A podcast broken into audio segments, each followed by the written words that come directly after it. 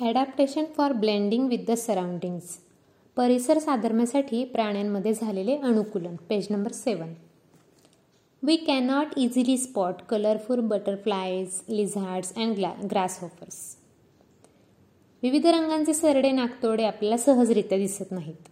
They get camouflaged amidst grasses parts of plants like stem leaves flowers etcetera वनस्पतींवर गवतांमध्ये किंवा झाडांच्या खोडांवर असताना त्याचा आकार जो आहे बघा that is because their colours blend with those of their surroundings त्या परिसराची परिसराच्या रंगाशी तो मिळता जुळता असतो. सराउंडिंग्स म्हणजे सभोवतालच्या परिसराशी तो मिळता जुळता असतो.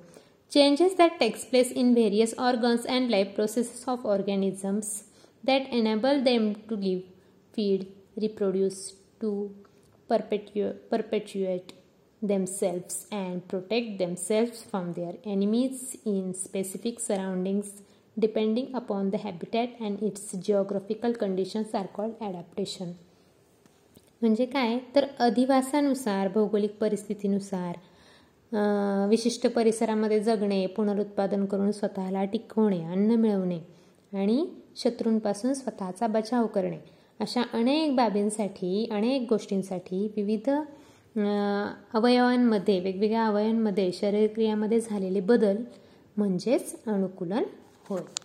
ही झाली अनुकूलनाची व्याख्या. सगळ्यांनी लक्षात ठेवा आणि समजावून घ्या पाठ करा.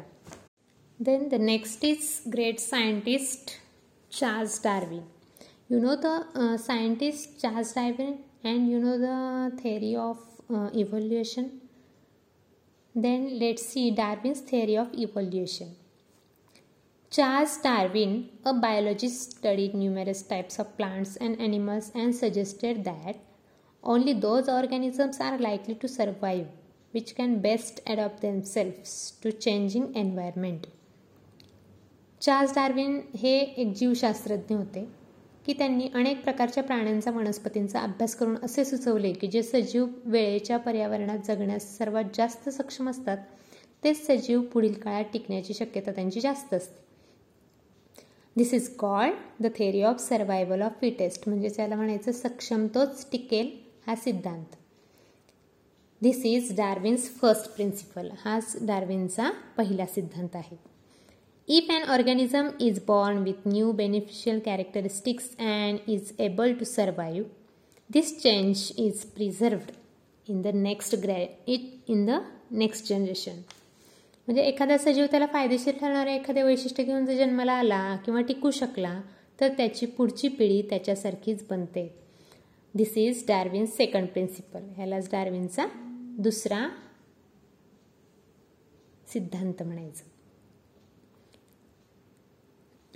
then next is classification of living organism it is difficult to study and remember all the organisms in the diverse living world at the same time classification helps in this respect आपल्या सभोवतालच्या या वैविध्यपूर्ण सजीव सृष्टीतील सजीवांचा एकाच वेळी अभ्यास करणे त्यांना लक्षात ठेवणे हे अवघड असते Different scientists have used different criteria and independently classified plants and animals. आजवर अनेक शास्त्रज्ञांनी वनस्पतींचे आणि प्राण्यांचे स्वतंत्रपणे वर्गीकरण वेगवेगळ्या गुणधर्माचे निकष लावून केलेले आहेत. यासाठी काय केलं? A hierarchy is form a classification that start with king kingdom animalia or kingdom plantae further groups and subgroups are form depending upon basic similarities and binomial uh, sorry similarities and differences. This is called a hierarchy of classification. काय झालं मग? प्राणीसृष्टी किंवा वनस्पतीसृष्टी येथून त्या वर्गीकरणाची सुरुवात होते. मग पुढे काय झालं? सजीवांच्या गुणधर्मातील ठळक आणि मूलभूत साम्य आणि फरक यांच्या आधारे त्यांचे ठळक ठळक गट तयार होतात. त्यालाच वर्गीकरणाचा पदानुक्रम म्हणजेच हिरार्ची ऑफ क्लासिफिकेशन असे आपण म्हणतो.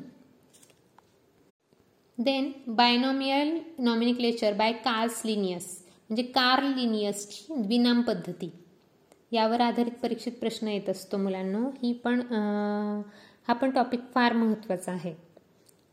Imagine that there are four students with a name Kabir or Kiran in the classroom एकाच वर्गात कबीर आणि किरण नावाचे चार विद्यार्थी आहेत अशी आपण कल्पना करूया.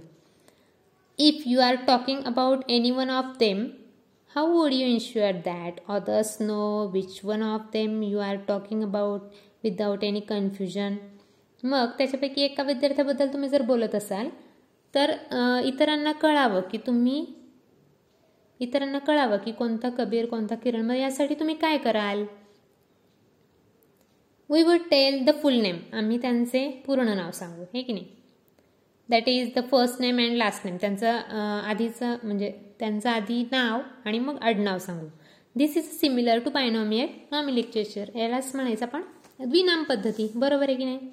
Binomial nomenclature is use to identify each organism accordingly a scientific name has been assign to each organism प्रत्येक सजीव ओळखण्यासाठी द्विनाम पद्धतीचा अवलंब केला जातो. त्यानुसार प्रत्येक सजीवाला एक वैज्ञानिक नाव देण्यात आले आहे. या नावात दोन संज्ञा आहेत. बघा it consist of two parts the first part is genus and the second is species म्हणजे पहिली संज्ञा प्रजाती दर्शवते आणि दुसरी संज्ञा जाती दर्शवते.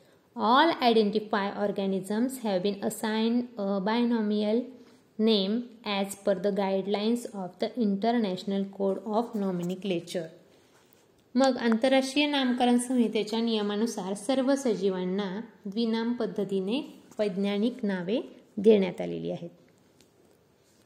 All the organisms of species are so similar that irrespective of differences in colour height habitats and habits they can reproduce among themself and from new individual like themselves एकाच जातीमधले सर्व सजीव इतर इतके सारखे असतात की त्यांच्यात रंगपण उंची शेपटीची उंची असे काही भेद असले तरी पण त्यांच्यामध्ये काय होतं? संकर होतो. प्रजनन वंशवृद्धी पण त्यांच्यामध्ये होऊ शकते. For example all domestic cats in the world belong the same species उदाहरणार्थ जगभरातील सर्व मांजरे एकाच प्रजातीत मोडतात. आहे की नाही?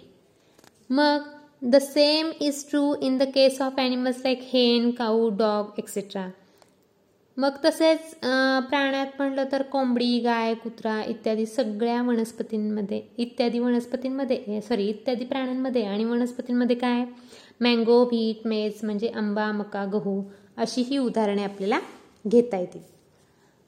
Then on the page number nine that is the chart following are same sorry Following are some examples of organisms from kingdom Plantae and Animalia classified by the uh, binomial method of nomenclature. In the first column that is living things and in the second that is scientific name. What is the scientific name of dog? Canis familiaris. Then cow, Bos taurus. Then hibiscus, Hibiscus rosa sinensis. Then joar, sorghum vulgare Then find out the scientific name of other animals and plants in your surrounding and discuss in class. मग तुमच्या सभोवतालच्या प्राण्यांची अजून काही नावं आहेत scientific name ते तुम्ही सर्च करा आणि त्याविषयी आपण क्लासमध्ये डिस्कस करा. Then then what is about the box this box is tell us about frog protection day that is 29th April is observed as World Frog Protection Day. Killing or harming frog is prohibited by the Wildlife Protection Act. So students, now we stop here. We completed the first chapter in detail. I hope you all understood the information about adaptation and classification.